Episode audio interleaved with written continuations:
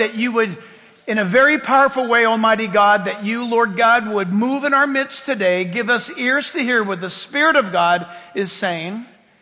And Lord, how can we, without your intervention, do honor to what about 30% of your Bible speaks of regarding future events? So in depth, so detailed, but it demands at the exact same time that we be students of the Word of God. So, Father, I pray that you would just change the atmosphere of this place this morning. And, Father, that the, the weight and the gravity of this topic for these next couple of weeks or so would sink into each and every one of us. We ask for the filling of your Holy Spirit for this number one reason now that we might be students of your word. In Jesus' name, and all God's people said, Amen. Amen. I'm going to ask you to stand if you would and either look to the screens or open your Bibles, which I would like you to do both actually, because if you have your Bibles open, to Second Thessalonians chapter 2, it's always great to write in the margins of your Bible. You say, Jack, can we do that without getting in trouble with God? The answer is yes. Your Bible, you should have, uh, you should have uh, Bibles, plural, over the course of your Christian life that are almost like diaries. Uh, when mine gets uh, used up, I put a rubber band around it and it goes on the shelf.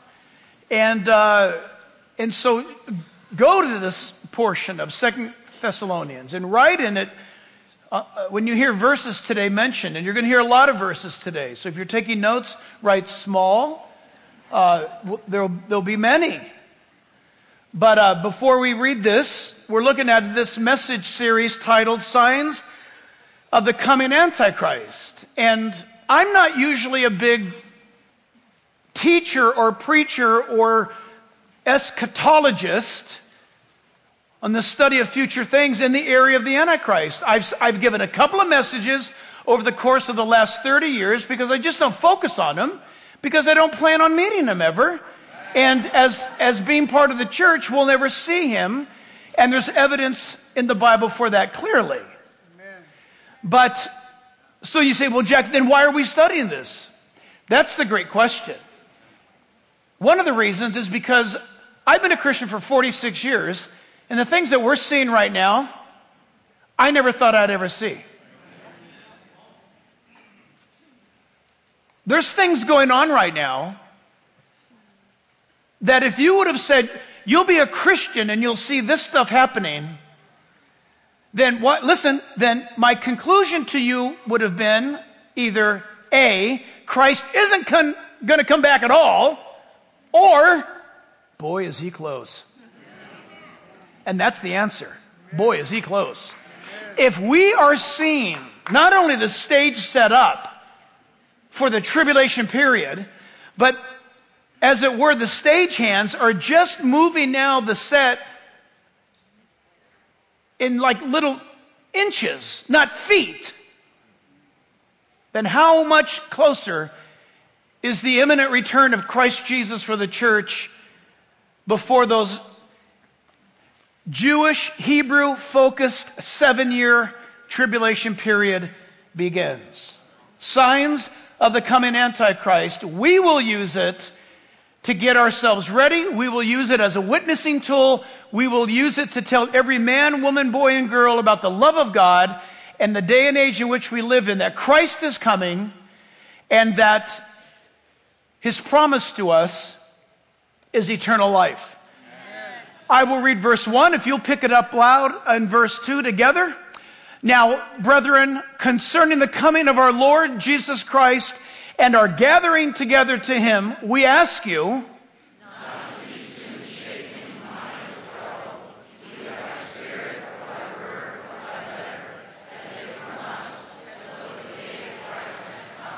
Let no one deceive you by any means, for that day will not come unless the falling away comes first the man of sin is revealed, the son of perdition.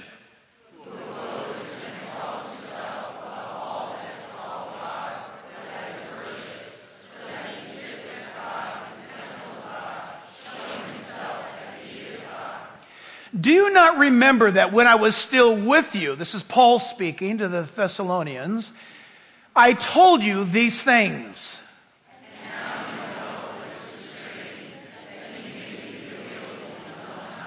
For the mystery of lawlessness is already at work.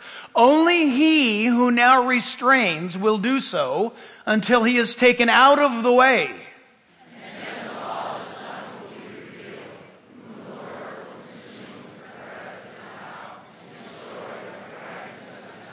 That's awesome. The coming of the lawless one is according to the working of Satan with all power, signs, and lying wonders.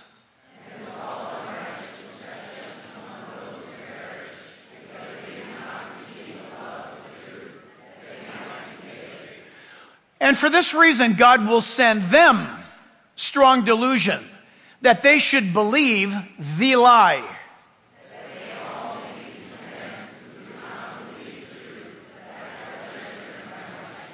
And all God's people said, Amen. You may be seated. Well, as I mentioned in the introduction, somebody might say, Why on earth are we studying this portion or this doctrine of what is referred to as eschatology? Eschatology is the science of the study of the Word of God regarding future events.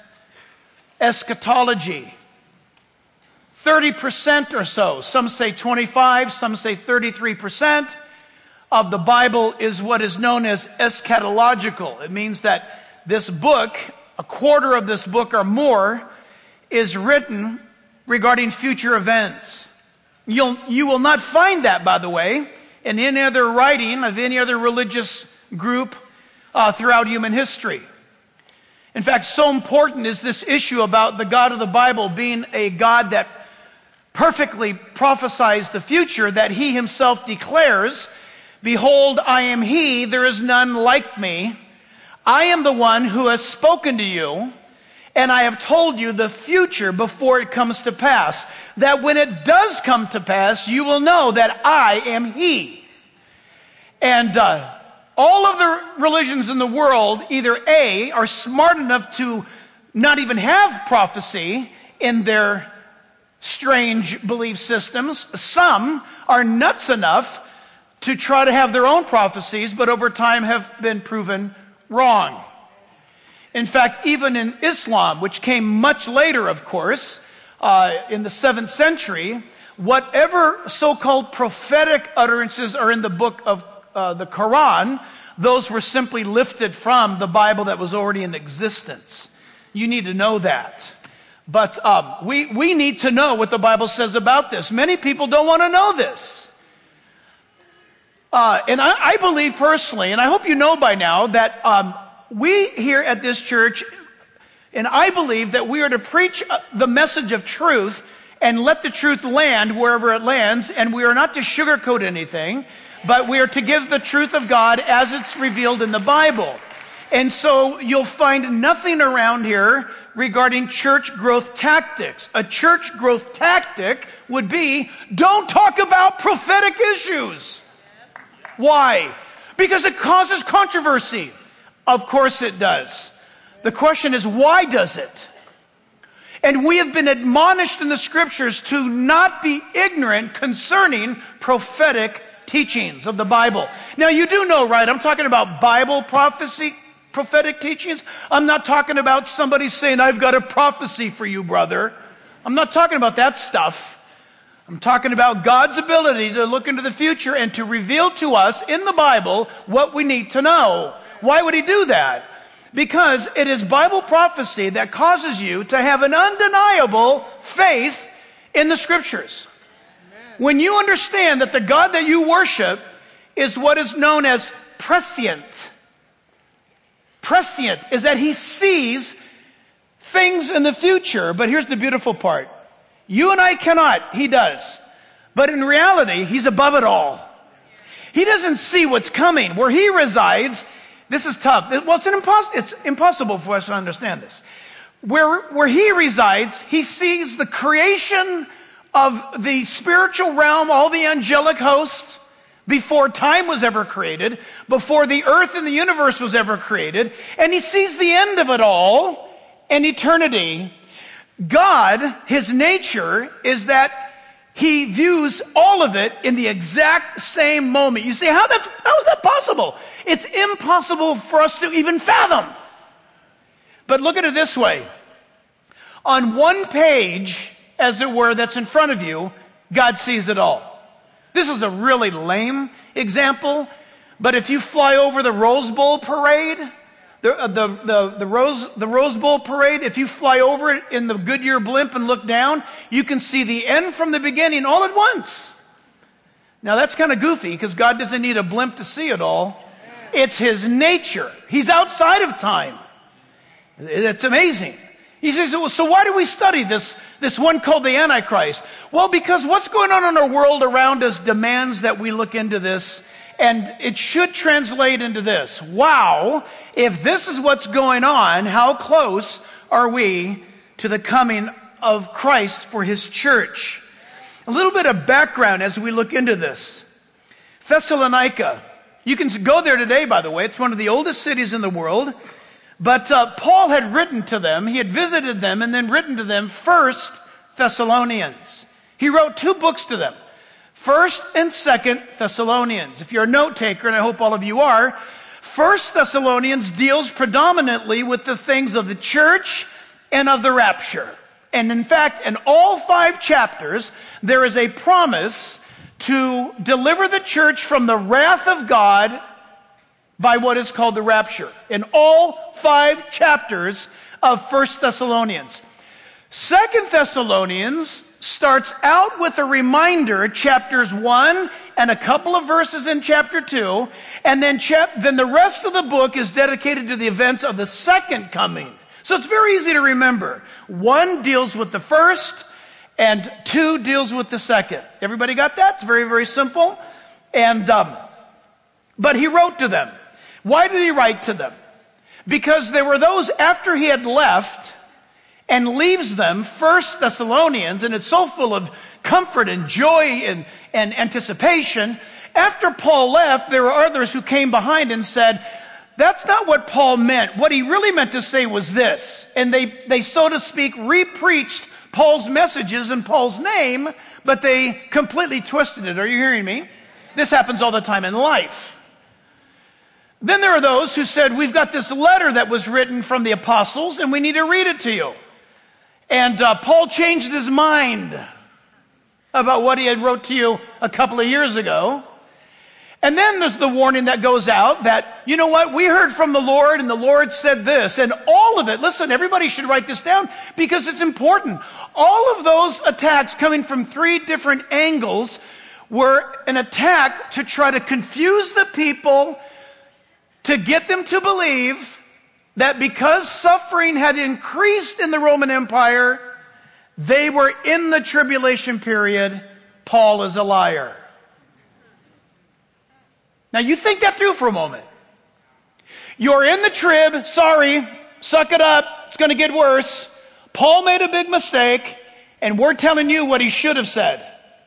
That's what countered what Paul wrote in this first letter. Are you with me? He writes in response the second letter.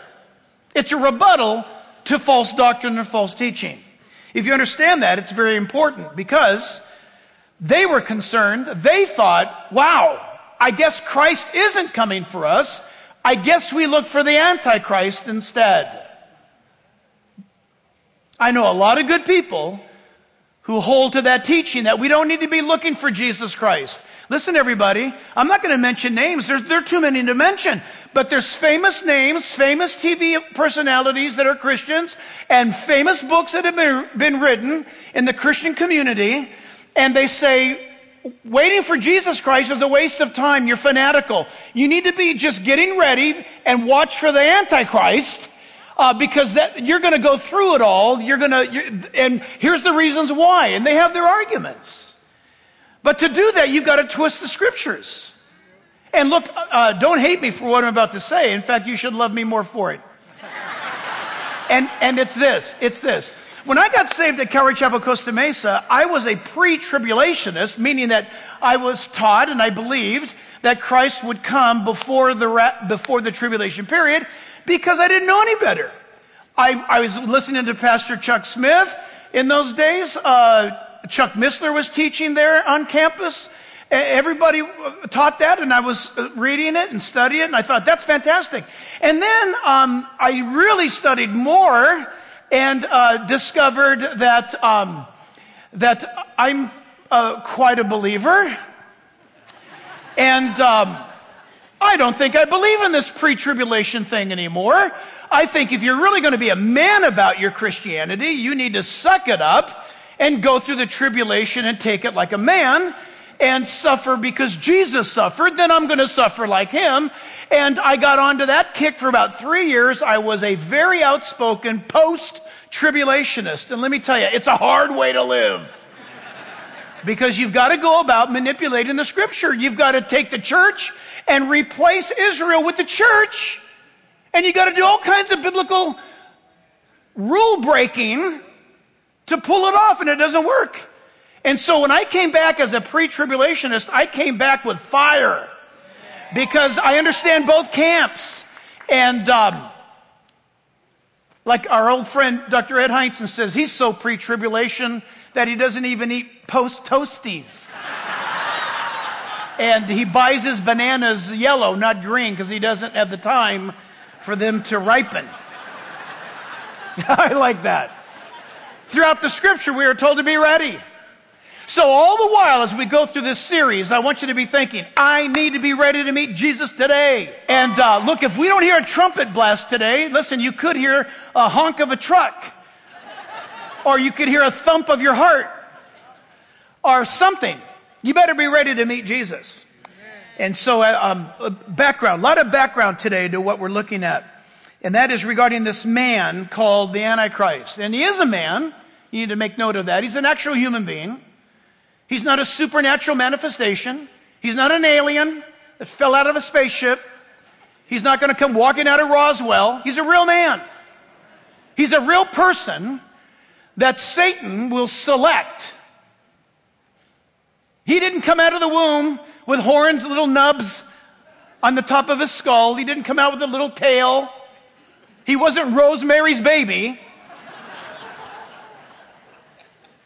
You guys, this is old group in here, I can tell. Don't tell second or third, but I relate to you guys way more than other people. But he's a human. And uh, God knows from all time and eternity who he is. Uh, Satan does not know who he is, which is a very interesting thing. Again, Satan will select him. Are you, again, write this down.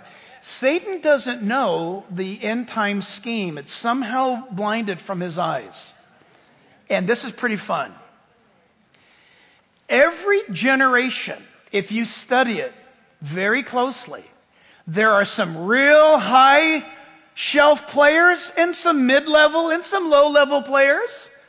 But in every generation since the book of Genesis, Satan, who doesn't know eschatology, he just doesn't get it. And I like that, by the way. Has had to have an Antichrist type always waiting in the wings. Because when things start happening, he's got to grab his man and possess him. He's going to move inside of him. And he's going to use him for his deeds. Satan, every generation. So you could, you could look at people like uh, Nimrod was the first prototype of the Antichrist. Nimrod was Satan's probably first attempt to create a globalization of nations. Nimrod. Nimrod, Genesis 11, who built the Tower of Babel and announced, really, when you look at it in the English, it seems to make no sense. It says that Nimrod was a great hunter before the Lord. Nimrod was a hunter before the Lord. In the Hebrew, the Hebrew uh, implies that Nimrod scaled the Mount of Babel that they had built, and that he was a great archer, the Bible says, and that he was to shoot God down out of heaven. He was a hunter of the souls of men, is what ancient lore has said about Nimrod. That's key. The satanic realm is in a hunt for the souls of men. Satan knows, or at least he's heard, that he's been defeated. He knows the cross, at his thought, first initially, was a victory until Sunday morning. We studied that last week, did we not?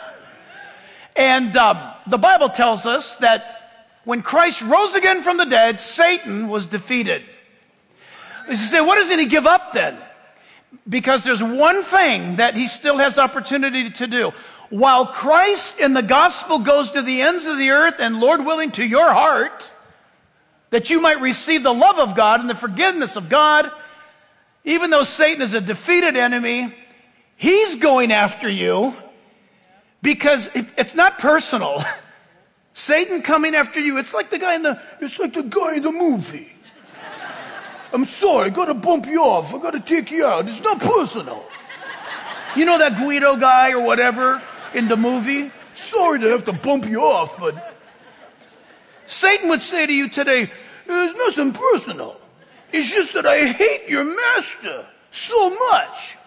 He loves you so much that the only way I can inflict any pain on him is by killing you and taking your whole soul into hell. So that's what I'm going to do. Think that.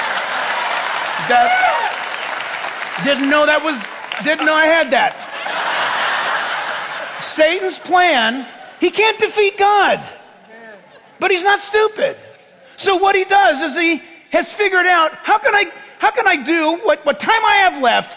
How can I inflict pain into the heart of my arch loathsome enemy, which is Almighty God? How do I hurt him? And listen, from this moment on, you should never suffer, suffer self esteem after this, lack of self esteem. Know this God loves you so much that Satan hates your guts.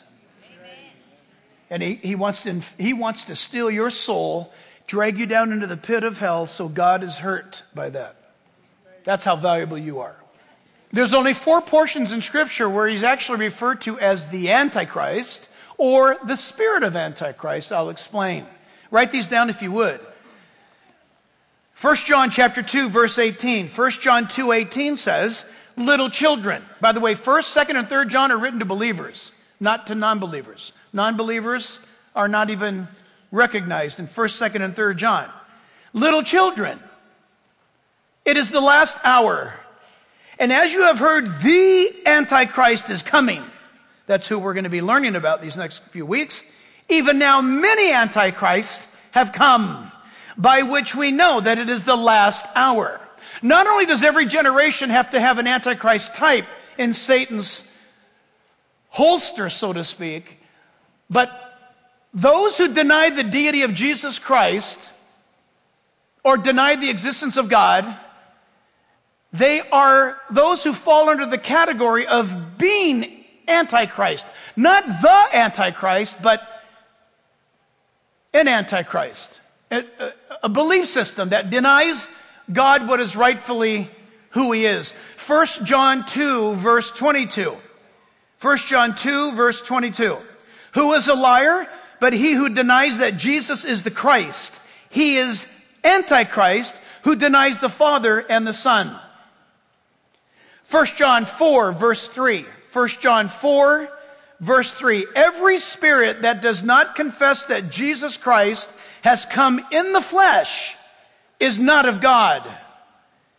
And this is the spirit of the Antichrist, which you have heard was coming. That's the person and is now already in the world. That is the spirit of him. Remarkable. Second John chapter 1 verse 7. For many deceivers have gone out into the world who do, who do not confess Jesus Christ as coming in the flesh or the incarnation. See, what is that? Christmas Day. God came into the world, born from a virgin, exactly as the prophets foretold. If you deny that, then you are of the spirit of Antichrist. It's not, it's nothing personal. it's just true. If you today say, I don't believe Jesus is God, that's because you've been duped by the spirit of Antichrist and your very position is Antichrist. Remarkable, isn't it? This is a deceiver and an Antichrist. So the signs of the coming Antichrist, by way of introduction of who this person is, mark it down in your note taking. He is revealed in scripture as the beast. Mark that down.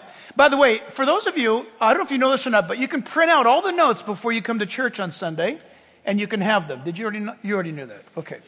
Uh, he's known as the beast. Revelation chapter 11, verse 7. When they, that is the two witnesses, the two prophets that come from God, during the tribulation period, mind you, finish their testimony, their mission, their work, the beast that ascends out of the bottomless pit will make war against them and overcome them and kill them. The beast is the man, the Antichrist, but it is he, Satan, who empowers him from the inside out. That's why it says he ascends out of the pit. Revelation 13, verses 1 through 4.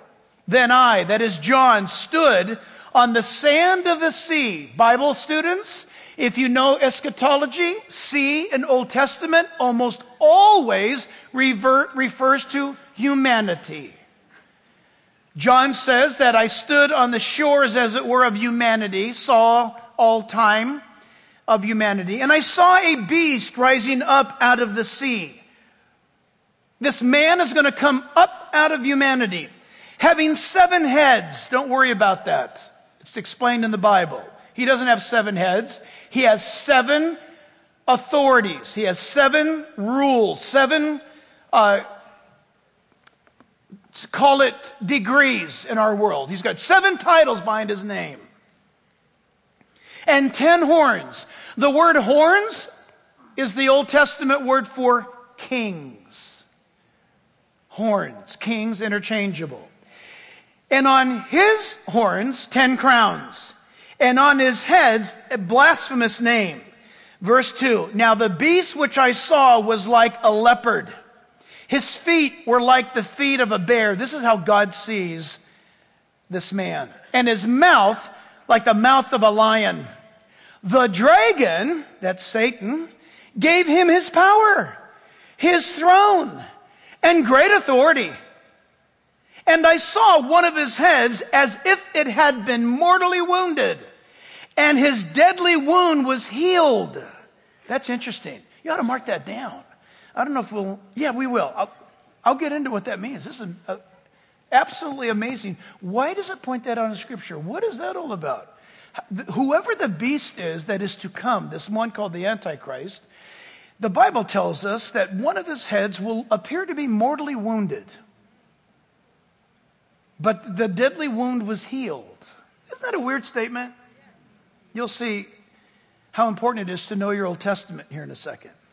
And all the world marveled and followed the beast. And they worshiped the dragon. Who would worship Satan? Uh, yeah. Who gave authority to the beast, and they, that is the earth dwellers, worshiped the beast, saying, Who is like the beast? And who is able to make war with him? Daniel calls him not only a horn, but watch this, so specific. He's a little horn. There's big horns, but there's one little horn. What does that mean? In Hebrew, it means that he's seemingly insignificant, but he skyrockets out of nowhere onto the scene and takes authority over all the others. But he starts out as a little insignificant politician, a little insignificant one among the rulers of the world. Notice that you and I live in a time when things can happen overnight. I'm not saying this to be funny. I'm just asking you. It, prior to 2004, you didn't even know who Barack Obama was. You'd never even heard of him. Did you know that? Don't tell me you did because you didn't. You did not know who he was. You don't go around knowing community organizers. Who, who knows that? And then for about nine months, he's a U.S. Senator. And then he's President of the United States, skyrocketed up. So don't say it can't happen. It's already happened in the world. People laughed at the rise of Adolf Hitler. Nobody laughs at that name anymore. Insignificant. Daniel chapter 7, verse 8. Daniel says, by the way, Daniel and John are the two, only two prophets in the Bible that are called beloved of God. Isn't that neat? Daniel and John. Both of them, by the way, their books answer one another. One asks a question, the other one answers the question. Daniel and John. You'll never understand the book of Revelation that John wrote without studying Daniel. It's impossible. Daniel 7 8. And I was considering the horns, the kings, the leaders, the rulers, and there was another horn. So this is a lesser king, a lesser leader, a lesser ruler, a little one coming up among them before whom three of the first horns, there's ten, if you read the whole chapter, there's ten horns. Out of the ten horns, an insignificant one appears that's not of the ten, but it is the eleventh horn. So he's so little, he like works for one of these other guys. And he comes up and subdues three of them. In the scheme and in the realm of global politics, we can say. So watch what happens. He comes up uh, among them, before whom three of the first horns or kings were plucked out by the roots. And there in, his, in this horn were eyes, like the eyes of a man, and a mouth speaking pompous words. There's an allusion there to this little one skyrockets into fame because he's demonically manipulated. He's a man. But so to speak, if you look deep into his eyes, there's something else going on in there. And by the way, he speaks pompous words. It means that this one comes onto the scene with an overcharged sense of confidence. An over, I'll put it to you this way. Everything the believer should have humbly in honor of our God, the Antichrist comes arrogantly with an arrogance and pride that honors his Lord, that is Satan. Christians have a tendency and weakness to tiptoe about. This one will come onto the world scene, and for good reason. The Bible tells us that he's going to win over the world by all kinds of various acts, from performing peace treaties, miracles, signs and wonders, and the capacity to untie ancient secrets. The Bible says that the Antichrist is able to decipher enigmas, difficult things, which is very interesting to me. Will he explain what are some of the biggest questions that man has? Where do we come from? How about that? He's going to answer that stuff. He's going to answer, probably, I'm guessing now, he's probably going to answer the UFO issue. He'll have an answer for that. Most of us in first service don't really care, but first, uh, listen, third service, they just got home about an hour ago. They'll come to third service and they're all very, very young and they'll really care because what, what, do you, well, UFO, what, what? listen, this, this guy, the Antichrist, he's going to have answers to people. He's going to, well, what about, hey, listen, he, notice how the world is trending more and more. I just read this this morning, by the way. I didn't expect us to get this uh, article.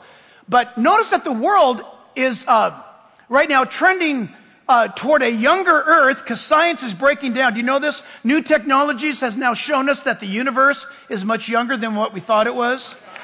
But, but these people who do not believe in God, they're now believing in a younger universe, a younger Earth, and so now they're calling for a quick evolution of things. That's what happened.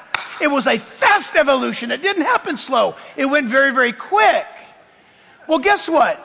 He's going to come on the scene. He's going to answer them.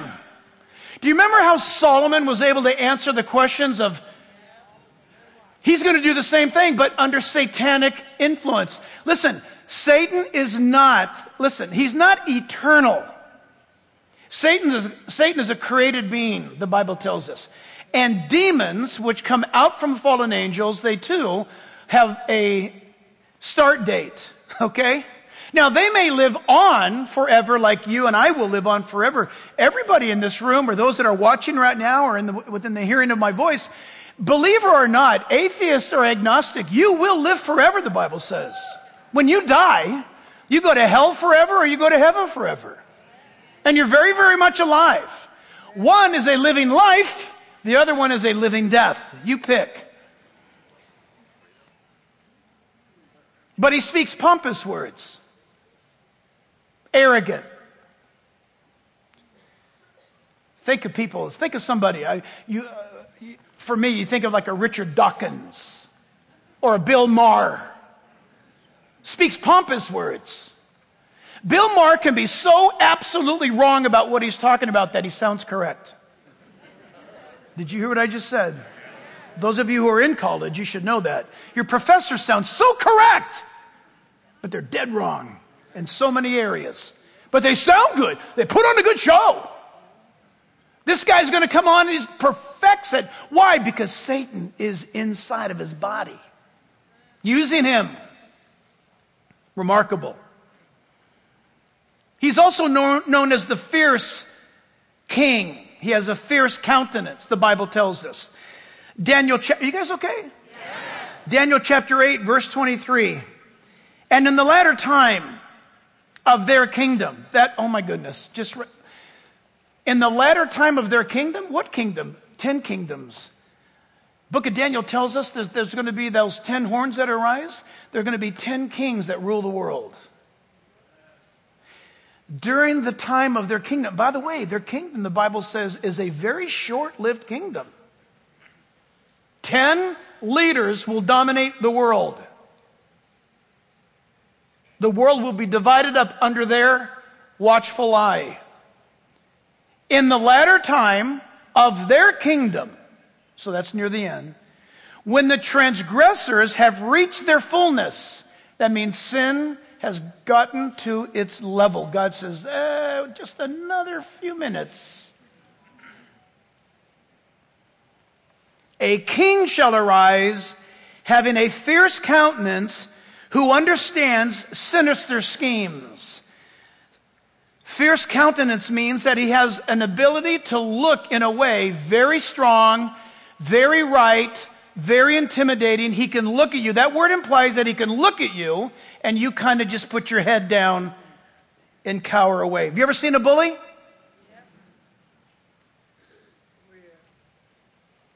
You've seen animals do this, have you not? When there's especially springtime, like right now, going on. Cat fights going on. I live in Chino Hills, so there's coyote wars going on. The, the, the, the, males are fighting against the males, and it sounds like people are being murdered. They scream horribly. It's hor- horrible sound. But those coyotes are dueling for dominance for reproduction. You've seen a male lion come up against another male lion. And once the male, the alpha, establishes authority, what does the other one do? The other one skulks away backwards, defeated. The Antichrist is going to come on the scene with incredible power, satanically driven. And none of us, listen, I don't care what you and I have ever experienced in the realm of satanic or demonic issues, it's nothing compared to what this one does because it will be Satan personified in a human being. And listen, he's been around a long time. And what's remarkable to me is that he's proved himself and his agents to be very patient, which to me is an attribute. But he's patient and he'll study you. I'm convinced, by the way, if the Bible says, and it does, that the heirs of salvation, that's you and I, if you trust Christ, that there's an angel, at least one, that has been given to our dispatch. Matthew's gospel talks about it, so does the book of Hebrews. Have you ever talked about, uh, have you ever heard about, um, your guardian angel. That's a cute term. It's actually biblically true. There is an angel assigned to you in this life. To who? To those who are the heirs of salvation. We can't see. We don't know who that is. But the heavenly realm knows this. And by the way, if you're, if you are not, huh, the, if you are not covered by the protection of the Lord Jesus Christ, you are wide open to demonic influence and demonic schemes. I wish I could go into detail. I cannot. I would not. But just know this. He's going to come on the scene intimidating. You see, Jack, I thought you said at the beginning that we weren't going to see this guy. We're not. The church is not. But you better make sure you're of the church, my friend. You better make sure that you're born again and when the trumpet blows that you go up. I had a terrible thought. She doesn't know this. She's not here right now. But I, studying this this week, I thought about laying out my clothes in the hallway as though the rapture had happened before Lisa got home. And you know, you'd have the water running or the teacup, the teapot, you know. And then I thought, that's just, that's not funny. but it's going to happen. It's going to happen someday. He's also re- referred to uh, in Scripture as not only uh, the horn and the beast, the one having the fierce countenance, he's also referred to as the willful king. Daniel 11, verse 36. Notice how many Daniel passages we're in regarding the Antichrist. Then the king, that is the horn, shall do exceeding uh, according to his own will he shall exalt and magnify himself above every God that, and shall speak blasphemous against the God. That's the God of heaven, your God, the willful king. He's also known in the Bible as the idle shepherd or the worthless shepherd, idle.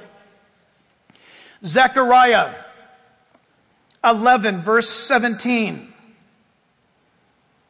Zechariah 11, 17 says, Woe to the worthless or idle shepherd who leaves or abandons the flock. This is regarding Israel. A sword shall be against his arm and against his right eye. His arm shall completely wither and his right eye shall be totally blinded. This is referring to the Antichrist. Does that ring a bell? Did we read something a moment ago? When the Bible tells us that in the book of Revelation, the world will wonder when they see that his mortal head wound is healed. It appears from Zechariah 11 17 that there's some sort of residual from this attempt. Is it an assassination attempt? I don't know. What is it? We don't know. But the Bible is specific. This is one of those things for that generation, for those who do not go up in the rapture, they can then open up the Bible, I guess, and watch this happen. I don't plan on uh, caring about it one bit. But uh, it is interesting, though, it's probably a good time to define what Antichrist means. Anti, anti is an interesting word. Anti can have one of two meanings and sometimes, most often, both at the same time. Anti, you probably know this, like anti anti-venom. It's against venom. Or anti what? Anti antibacterial, anti-mosquito, anti-bug, whatever. That means it stops. Yes, yes. Anti means to oppose. He certainly does that, does he not? The anti, the opposing Christ. Christ, Christos. In Hebrew, Messiah. Mashiach. He is the anti-Messiah, the one who fights against the true Messiah, while at the same time plays the role as an impostor Messiah. The Antichrist is to be the one who opposes the plan of God, but dupes human beings into thinking that he is the plan of God, the Messiah himself. That's how everybody, if you don't know, that's how Israel is going to receive him as their Messiah. Oh, by the way, I, I will break away from protocol here. Guys, can you put the, the scripture text back up, Second Thessalonians 2? Watch this. This is amazing. Second Thessalonians 2. Follow along with me right about now. Watch, everyone. Watch this. Now, brethren, concerning the coming of our Lord Jesus Christ and our gathering together to him, sounds like John 14, huh? We ask you, not to be soon shaken in mind, troubled either by spirit or by word or by letter, as if from us, as though the day of Christ had come. You guys haven't missed anything. Don't worry about it.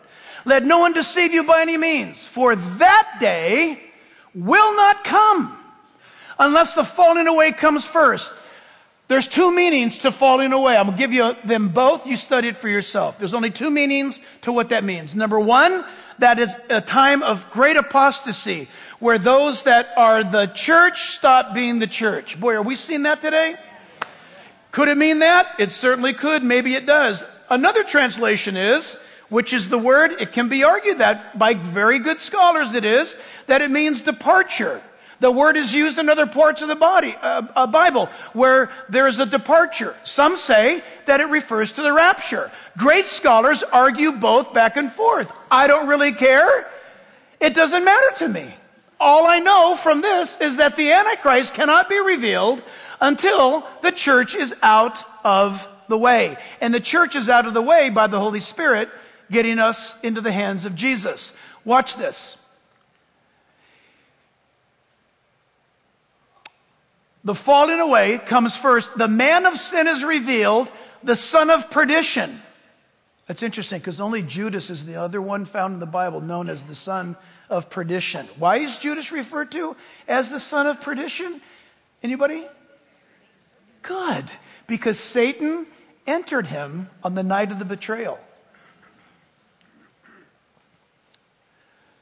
Who opposes, there's the word, and exalts himself above all that is called God and that is worshiped. Watch this. So that he sits as God in the temple of God, showing himself that he is God. And look how Paul says, Don't you guys remember when I was with you? I told you all these things. You guys look at verse 4. It's incredible. Verse 4 is amazing. See, Jack, we got a big problem. We don't have to really even talk about this stuff because there's got to be a temple in Jerusalem for the guy to sit in to declare himself to be God. You are totally correct. I would recommend you today spending the entire rest of your week reviewing the plans and looking at the data that Israel has and what the rabbis have declared that it's time for them to start rebuilding the temple. Did you hear me? They have the gowns, they've made them. You can look at them online. They've fashioned the gowns. They've got the ashes of the red heifer that's needed to sanctify the implements. The implements have all been made out of silver and gold. The menorah is on display. You can see it. They've got, they've done DNA. I don't know how they've done all this, but they've done DNA testing of young Hebrew men to see if they're of a Kohathite or a Levite. They're dead serious. But the Bible tells us in the book of Zechariah that when the Lord returns, he will build his temple. So, how do the Jews get over this? Temple talk. Are you guys listening? According to the Bible, the only temple God will recognize is the one that he builds. Jesus, for the millennium, will build his own temple in Jerusalem. Zechariah says so. Watch this. Second Thessalonians 2 says that this guy's going to stand in the temple and, and sit in the temple and declare himself to be God. There's going to be a temple built that the God of the Bible has nothing to do with. And the Jews have always taught Zechariah that the Messiah would come and build the temple. I want you to write this down and prove me wrong. Go look at what the Messiahs have said over these last several years regarding the temple. They've had a new revelation from God. The new revelation is they must build the temple for God to come. They've got to create it for Him to come and live in it. Doesn't that fit Second Thessalonians 2? Next slide, next, next portion. And no, and now you know what is restraining? What's holding this guy back? That he, Antichrist, may be revealed in his own time. For the mystery of lawlessness is already at work. In other words, the gears are moving.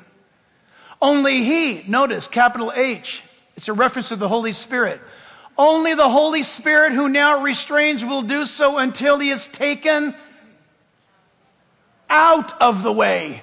The Holy Spirit is holding back not only evil, but the Antichrist from being revealed. That's why you and I naturally, supernaturally have to be salt and light to our life, family, community, and the world. Because if the Holy Spirit's holding back evil and the Holy Spirit's living in me, He uses you and I to hold back evil. When He's taken out of the way, notice this, watch this, watch everybody. Oh, I don't have anything to throw. Watch, this is the church. I, am the Holy Spirit. This is the church. Okay? Holding back evil, 2,000 years, all this is going on. And when it's time for the wicked one to be revealed, the Holy Spirit steps aside and goes like this pitches us, as it were, up to the Lord Jesus in John 14 in the atmosphere where he receives his children in the rapture and the Holy Spirit simply does what the LA Rams offensive line did to Stafford all year long. Nothing. Nothing.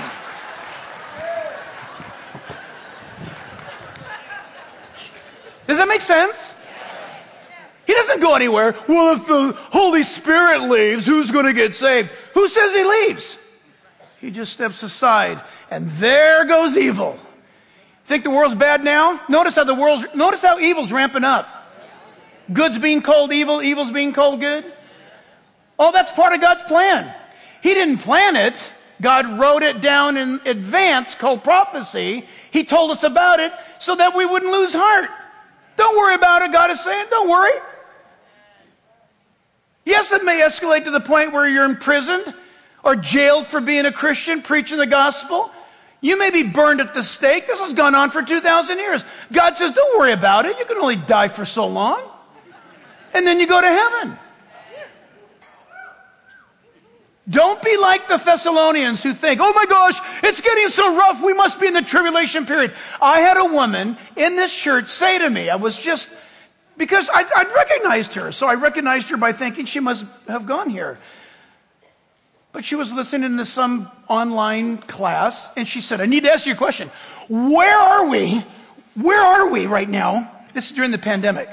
Where are we in the tribulation period? At what portion are we in? And I said, Get out! No, I didn't. I felt like it. I, no, I said, Ma'am, listen, please sit down. You got to hear this. We're not in it yet. This is not it. Jesus said, when you see these things begin to happen, they're like birth pangs of a woman. You know, uh, it's called the quickening.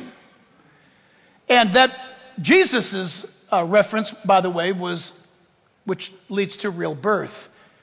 So, for those of you who've had a baby, for those, excuse me, for all you women who have had babies, you start to have contractions you start to have, and they start to intensify, the water breaks, um, and it gets stronger and stronger and stronger. And then, you know, when you're pregnant for the first, excuse me, when women are pregnant for the first time, they start having, we didn't know, back in those Stone Age when we had our kids, it's like, oh, don't worry, these are Braxton Hicks. So who's that? I'd never heard of that band before. No, these are Braxton Hicks contractions. Said, Lisa, what's going on with you? I'm having Braxton Hicks. So what? and the doctor told her, it is your, it's actually your uterus and your system exercising to get ready, practicing. See, it's got a nurse correcting me in the front row. Practicing, practicing, strengthening for delivery. You know what? It is safe to say, without exaggeration, the world at this moment is going through Braxton Hicks. Because we know that the actual labor pains Jesus referred to as the opening of the seven year tribulation period, the first three and a half years. So if we're starting to feel spasms and contractions now, then how close are we? So, Antichrist is the instead of Christ the great impostor. A friend of mine works in a secret place, sent me some images uh, regarding China. And uh, what I was looking at, I thought I was looking at something that the U.S. makes, or and the U.S. has. I said, no, that's Chinese. I said, no, it's not. We've had that for years. Yeah, yeah, I know. But it's Chinese. What about this? And it's Chinese. What about that? It's Chinese. And I looked at this stuff, and all of it's a knockoff. Are you hearing me? They wait for us to invent something, and then they turn right around and make it in a few weeks. Think about that for a moment. Satan's just like that. He can't invent anything. He's going to pollute the church. He's not going to make a church. God makes sex. What does Satan do with it? God gives us fruit of the vine to celebrate and to be medicine for our tummy. What does Satan do with it? He gets people hooked on it and strung out and messed up. He just ruins everything he touches. So what he does. I'm going to have to end. We have so much. It's ridiculous. No, I can't. I can't. You know what? I have 27 more verses. It's never going to happen. Here's the thing. Here's, here's the thing on this. You need, if the Bible gives such detail, and we've just scratched the surface, if the Bible gives so much detail to an invisible operative who can inhabit a human life, and that you would agree with me that the world is darkening and getting more evil and evil.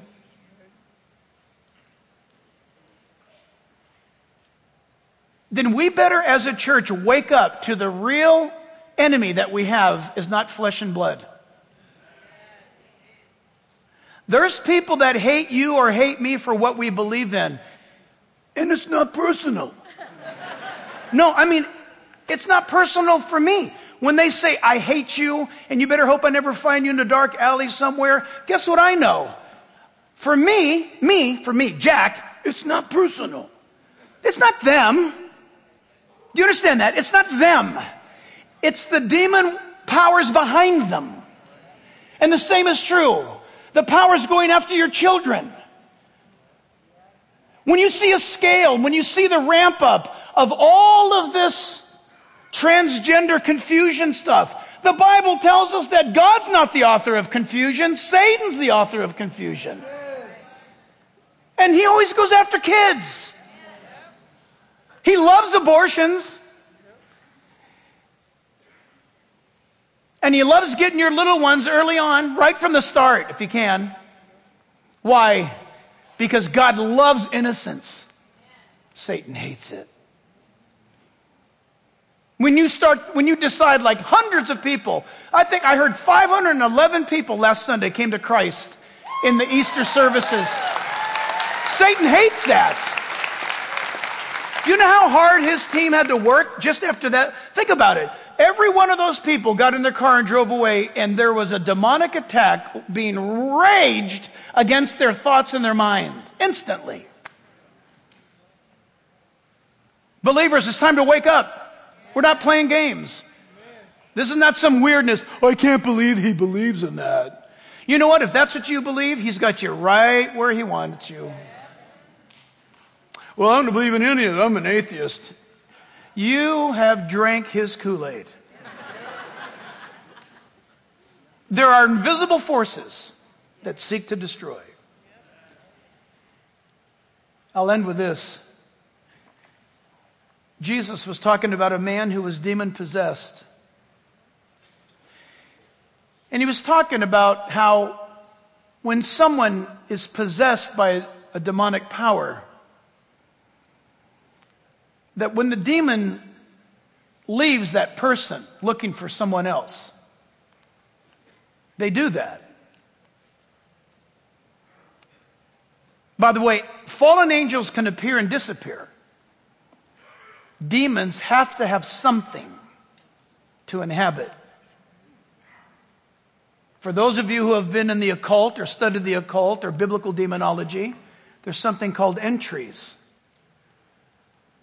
Don't, uh, for example, I've learned if somebody comes from Peru and offers me a little trinket of this doll, I've learned, no thanks.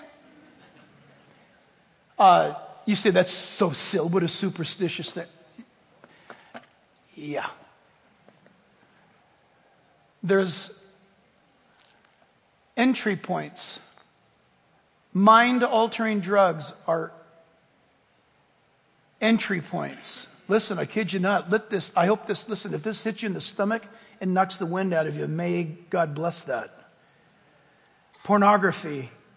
You think it's pornography? Oh, nobody knows. And it's just, it's just personal, private pleasure. You have no idea. You're, being, you're such a fool. You don't even know what's going on.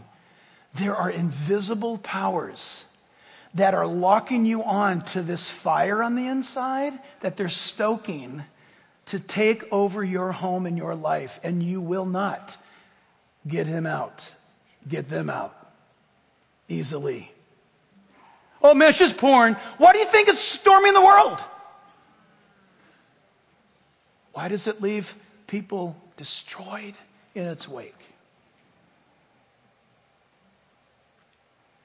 Next week. Father, we pray, dear God in heaven, I pray, Lord, by whatever authority you have given me, I claim none.